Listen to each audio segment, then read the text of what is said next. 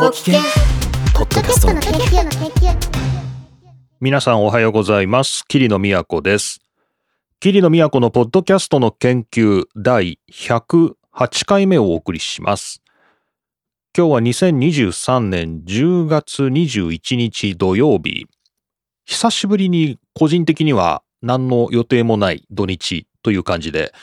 今日は今お昼過ぎですけれども、午前中は自転車のメンテナンスをしてましたね。まあ、このあたりまたブログに書こうかと思います。えー、キリノのブログはキリノートですね。またリンクからよろしくお願いいたします。さて、それでは一つ目のポッドキャストに関する話題です。こちら久しぶりですね。ワイヤードの記事です。えーワイヤードの記事が、えー2023年10月13日、ポッドキャストは新たなる啓蒙の時代を準備するというですね、えー記事が出ています。これはね、英語版の翻訳記事が10月13日に出てるんですけど、この元の英語の記事もワイヤードにありますけど、ちょっと古いですね。2023年の6月16日ですかね。なんでこんな古いというか、翻訳に4ヶ月もかかったんだろうって思いますけど、えーまあたまたまなのかな。えーまあ日本語では結構最近出てましたので、ちょっと日本語の記事でご紹介します。えーポッドキャストは新たなる啓蒙の時代を準備するというですね、まあなかなかあの刺激的なタイトルですけど、これ聞いておられる方はまず啓蒙っていう言葉がこう音でパッと聞いても浮かばないんじゃないかなと。啓蒙、啓蒙主義とかね、えー啓蒙先生君主とかね、なんかこう歴史でよく出てくる感じですけど、まあ、啓蒙というのは、えっ、と、国語辞典などを引きますと、どういうふうに説明してあるのかなちょっとあんまりね、いい言葉じゃないんですよね、啓蒙ってね。えーなので、その辺のちょっといやらしいニュアンスが辞書に載ってればいいなと思いますけど、はい、えー新明解国語辞典とかだと、えー一般人に必要な知識を与え、知的水準を高めることっていうのが啓蒙だと。えーこの盲というのは、あの、物事を知らないこと。で、啓っていうのは、その開くこと。なので、まあ、物事を知らないですね、あの、大衆に、まあ、教えを授けて、なんていうのかな、こう、賢くしてあげるみたいなですね。なんかそういう啓蒙っていうのは、あんまり、まあ、僕の観点ではあんまりいい言葉ではないかな。だいぶ上から目線というか。なんですけども、まあ、この記事ではあえて啓蒙の時代という言葉をね、使ってるんですが、まあ、これは歴史に例えてるみたいですね。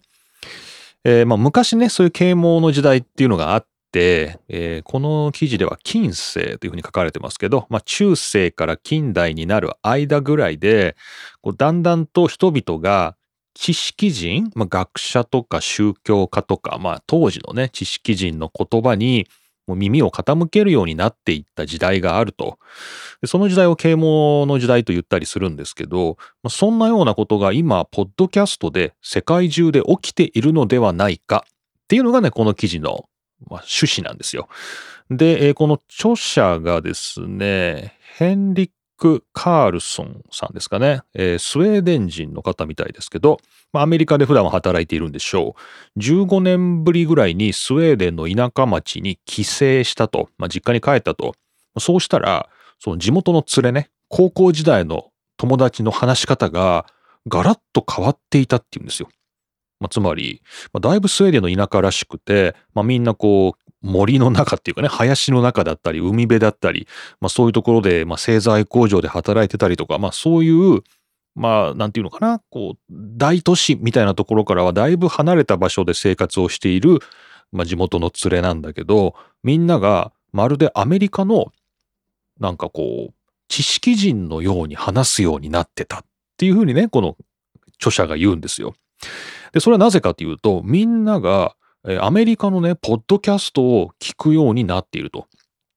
で、まあ、田舎町なんで、まあ、それこそ職場に行って、この同僚と話す時間よりも、その、ポッドキャストを聞いている時間の方が、まあ、長いぐらいだっていうね、そういう環境だっていうんですね。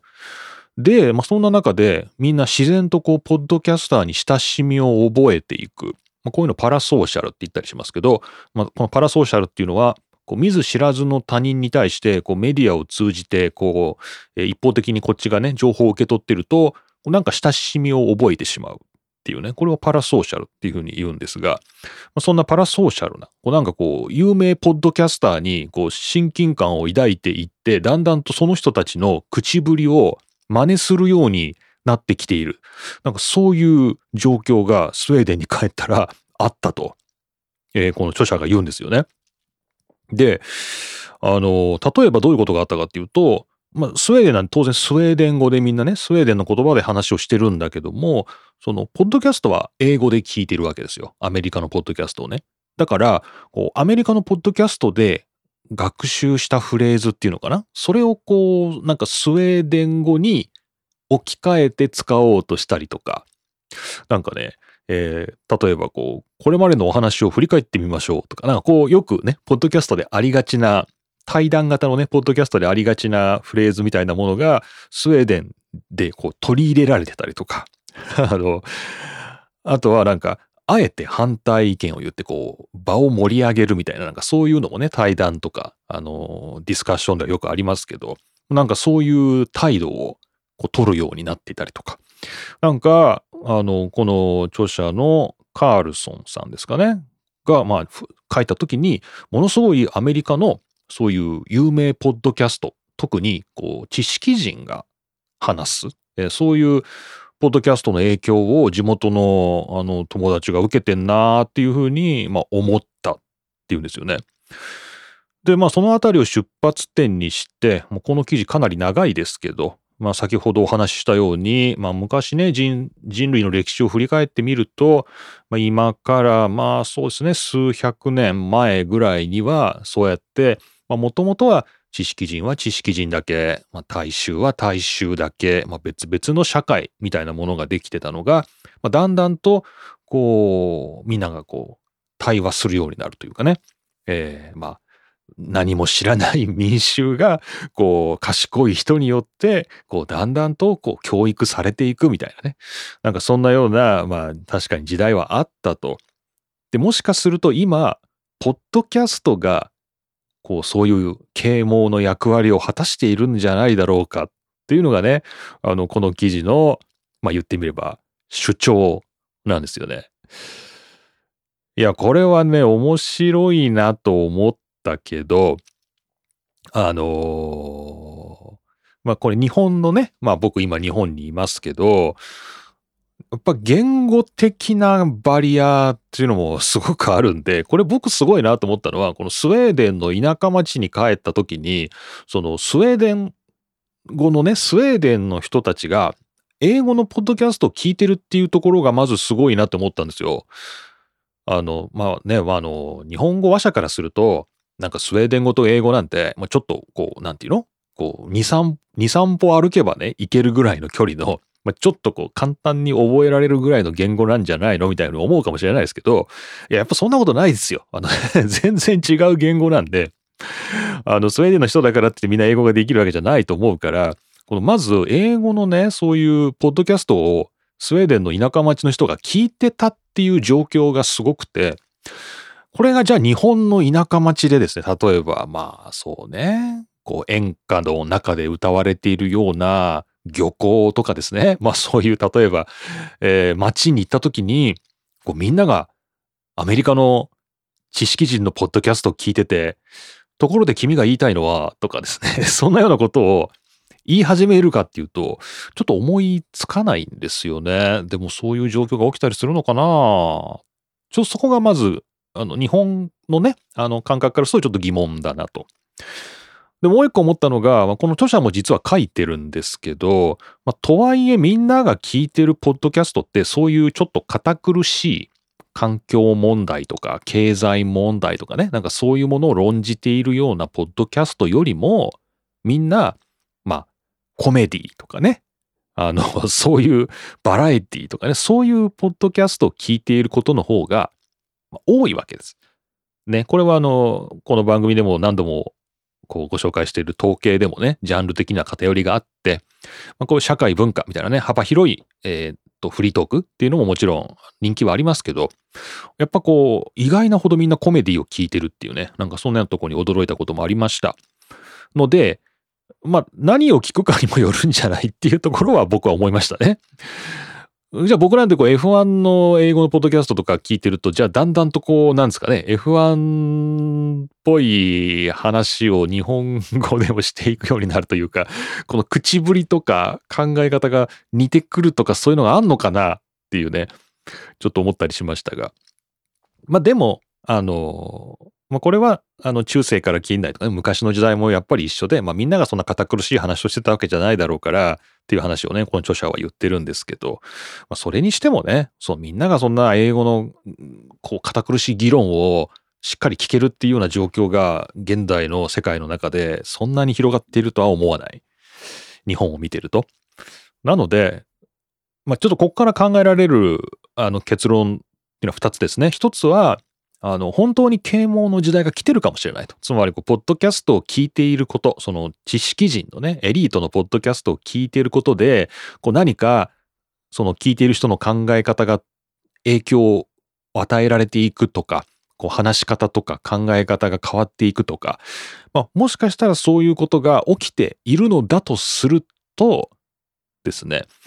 そこから取り残される人がたくさん出ているんではないのかと。いうのが、まあ、僕の考えですね。主張の一つです。まあ、この記事を受けて考えてみて。その、えー、取り残されるかどうかっていうところのポイントは、もちろん教育もありますけども、やっぱり一番大事なのは言語。英語がわかるかどうか。えー、っていうところが、めちゃめちゃ大事になってるってすると、まあ、あんまりいい時代は来ないよなと。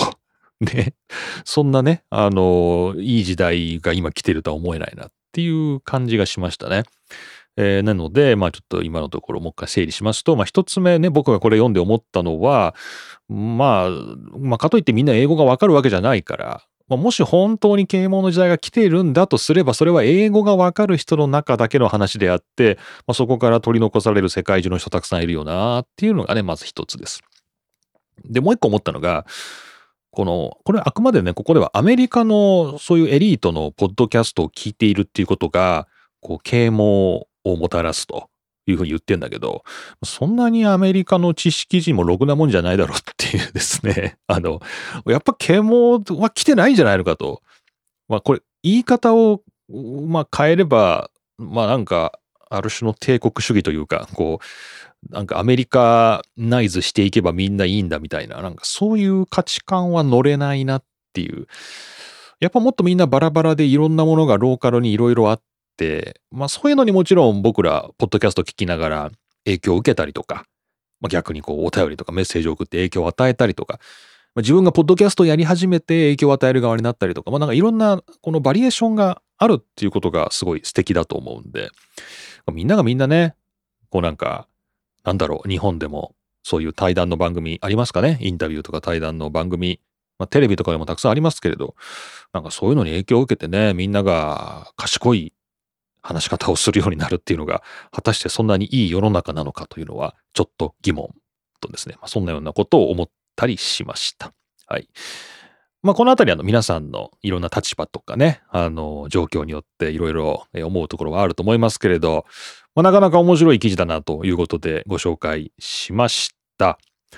えこちらワイヤードですね。ワイヤードの、え日本版では10月23日ですね。2023年10月、あ、ごめんなさい。13日。ポッドキャストは新たなる啓蒙の時代を準備するという記事。これの元記事は英語版のワイヤードで、2023年6月16日、Podcast could unleash a new age of enlightenment というですね、記事ですね。まあ、こちらからの翻訳でした。果たして啓蒙の時代が来るのか来ないのか、来ているのか。まあ、来ない方がいいと僕は思いました。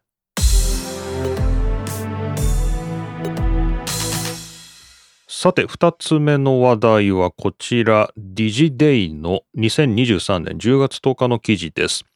ポッドキャストパブリッシャーで進む番組の統廃合、小規模番組を切り捨て、看板番組に注力というですね、何やら不穏な感じの見出しですけれども、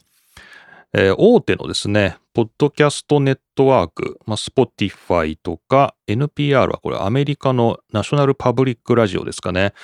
いろいろなこうポッドキャストをたくさん出しているような企業で番組の統合、配合ですね、統配合が始まっていると。で、まあ、その目的としては、まあ、番組を絞り込むことで、まあ、よりこう収益を増やすと。えーリスナーがね、こう集まる、こう広告がつく、えープログラム、そういうのを残して、でそこで、まあ、効率的に儲けていくと。まあ、どうもそういうことを狙っているようだということですよね。で、この背景にありますのは、まあ、Spotify もね、いろいろ番組を打ち切ったり、えーと、人員整理したり、えー200人解雇したとかですね、まあ、いろいろありましたけれども、まあ、これは決して Spotify だけの話ではないと。なるほど。えーディズニーもやってるし、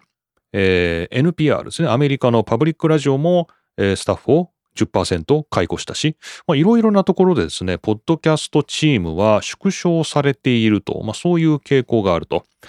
で、コロナ禍で、ポッドキャストは、まあ、急成長したと言われてますけども、まあ、その後ね、その、まあ、膨らんだバブルが、まあ、今だんだんとこう、しわしわと沈み始めていると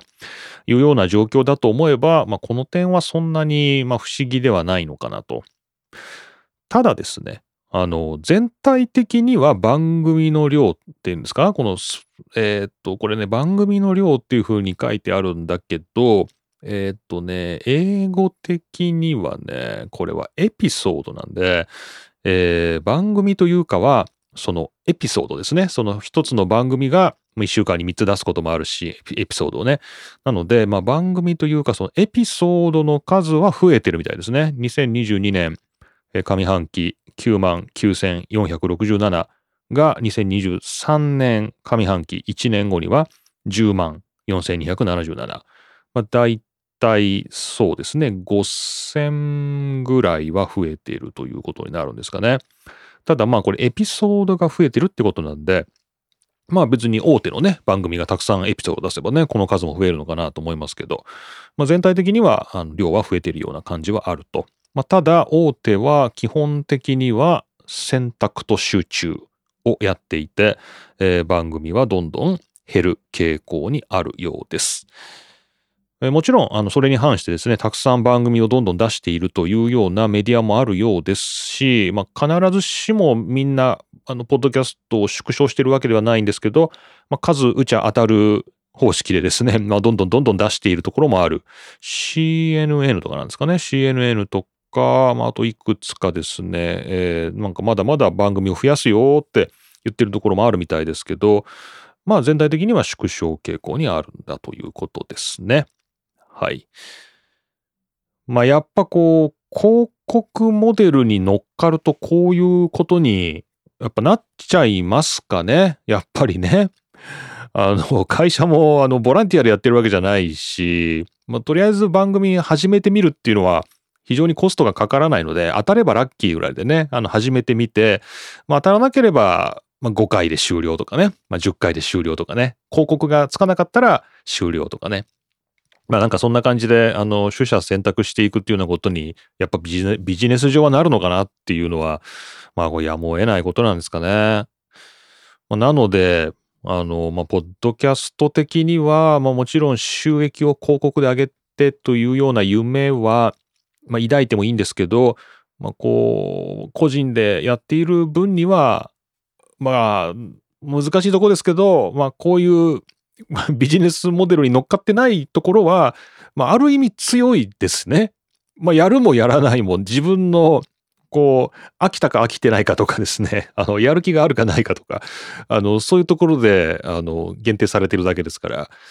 えーお金が儲かんないからやめだみたいなことにはならないので、まあ僕みたいなね、こういう個人でやってる番組は強いし、まあそれこそがね、ポッドキャストの、まあこんなにたくさんある理由だっていうような気もしますんで、こう、広告マネタイズモデルだとやっぱり限界があるのかなっていうようなことをちょっと考えちゃいますね。はい。というわけで、まあ今日本はどんな感じですかね。日本はあんまりこう、ポッドキャストに限定した企画でというか、まあ、ラジオ番組がね、ラジオ局がラジオ番組として作っているものを、ポッドキャストにも流すとかね、なんか、テレビ局が作ってるドキュメンタリーの裏側をポッドキャストに流すとか、なんかそういうマスメディアの副産物的な感じで、ポッドキャストがたくさん出ているような印象もあるんで、そんなに今のところはポッドキャストを縮小というほどは、なんか膨らみきってないような気はしますけど、まあ、今後どうなるかってとこですね。はい。というわけで、えー、こちら、まあ、全体的なアメリカの傾向ですね。世界的なかな？でもまあ主に語られてたのはアメリカでしたね。えー、ポッドキャストパブリッシャーで進む番組の統廃合、小規模番組を切り捨て、看板番組に注力という2023年10月10日、ディジデイの記事をご紹介しました。さて、というわけで今日も2つニュースをご紹介しまして、この後はパーティータイムです。キリノの最近の近況とかですね、えー、今日のニュースで思ったこと、考えたこと、皆さんからいただいたお便り、まあ、今日はいただいていませんけどね、いただいたものなどですね、パーティータイムでご紹介していくということになります。お時間の許す方、ぜひこの後パーティータイムもお付き合いください。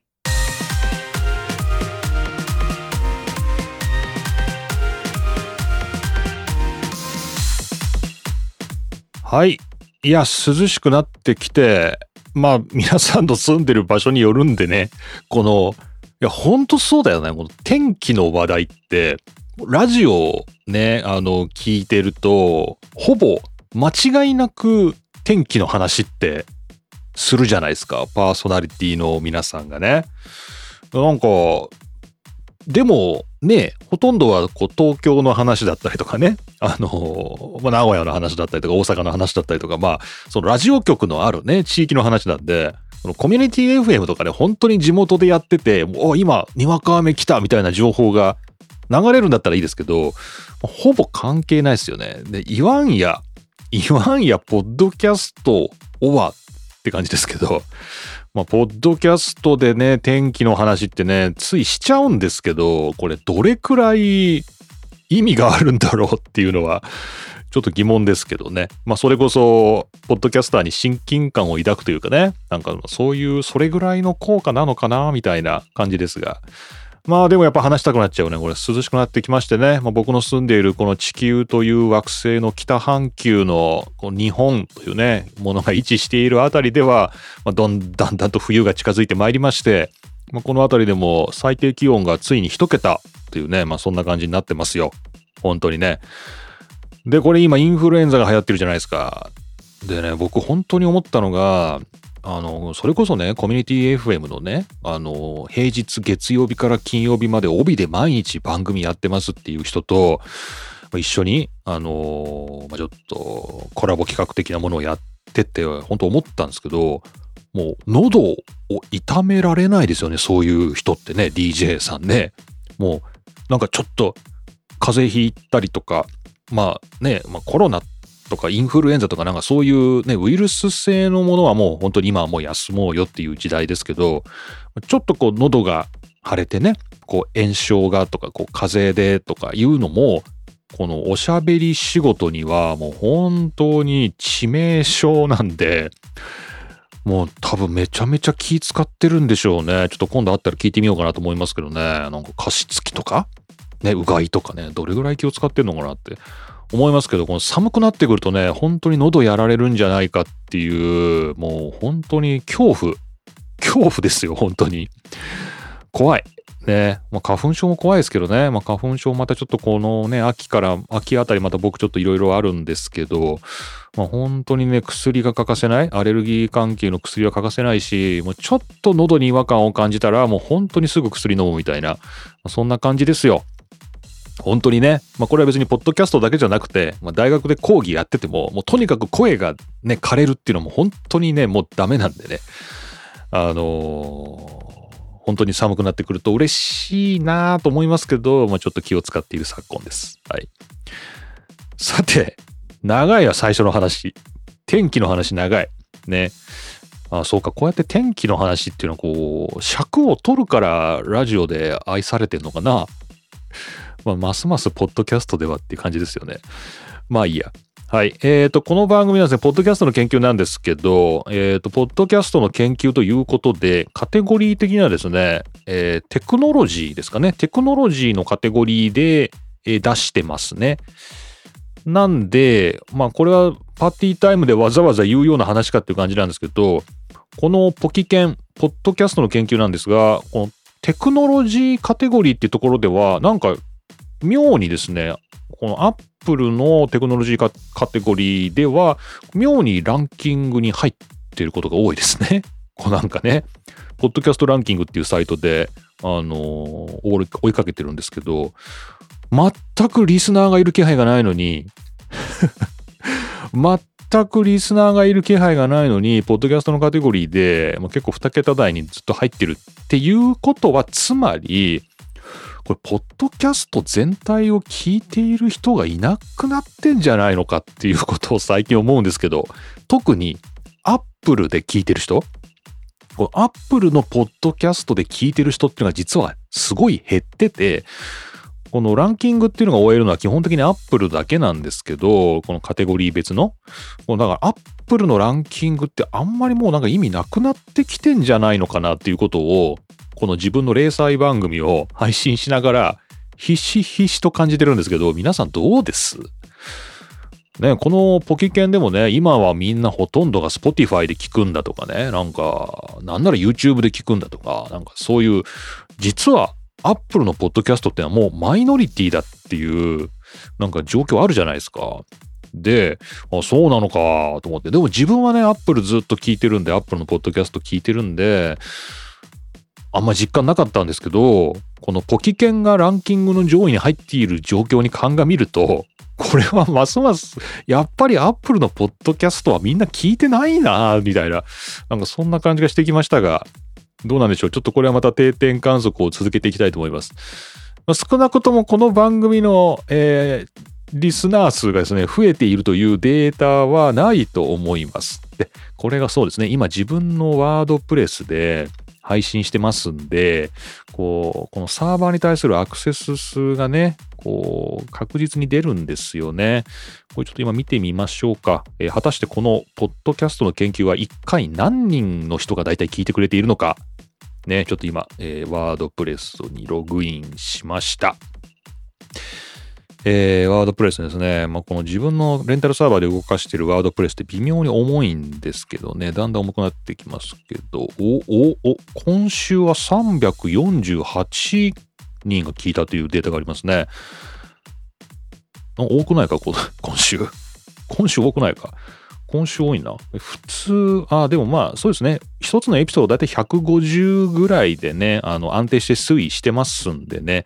まあ、じゃあ、たまたまなんか流入があったのかな。でもまあ、150人ぐらいですね。はい。まあ、実はそれぐらいの規模だっていうことで。ちょっと惨めに思った方は、あの、友達にぜひ宣伝したりですね。あの、X とか、あの、インスタで宣伝してください。ね。ポッドキャストと研究っていう番組があるよってね、ぜひね、ちょっと惨めだなと思った人ね、霧の惨めだなと思った人はぜひ宣伝よろしく。はい、ということで、まあちょっとなんかね、あのーさっきあの、ポッドキャストの番組全体、エピソード数的には増えてたりとかですね、まあ大手は削って選択と集中をしてたりとか、なんかいろいろ話題ありましたけど、このアップルっていうところの、このプラットフォーム上においてはなんかだんだんと錆びれてきている感ももしかしたらあるんじゃないのかみたいな風に自分の番組の配信数とランキングの推移を見ててちょっと思ったりしました。はい。という若干しんみりしたパーティータイムでしたが。はい。えーそういうわけですね、えーこの番組は皆さんからのお便り、メッセージもお待ちしていますがね、やっぱこれはあと、やっぱリスナーシップがあと5倍、6倍ぐらいにならないと、やっぱなかなかね、メッセージとかね、そういうのはね、こうやっぱ来ないですよね。やっぱ自分も経験的にね。なんですけども、やっぱりそんな中でもね、送ってきていただける方がいるということで、まあ、本当に感謝しております。皆さん、Google フォーム、えーマシュマロ、あとはマストドーンなどでもね、えー皆さんお便りいただければと思います。よろしくお願いいたします。はい。というわけで、今回も桐野都がお送りしました、ポッドキャストの研究第108回目でした。なんか108ってなんかちょっと縁起いいですね。そんなことないか。108ってなんか聞いたことあるぞ。108。あれか？仏教的な、なんかこう、煩悩の数ですかね？あのーあれですか？あの、除夜の鐘叩いたりとか、そういう感じですかね？はい。失礼しました。というわけで、108回目、無事に終えることができまして、えー、厄払い、また109回目も頑張りたいと思います。それではまた次回お会いしましょう。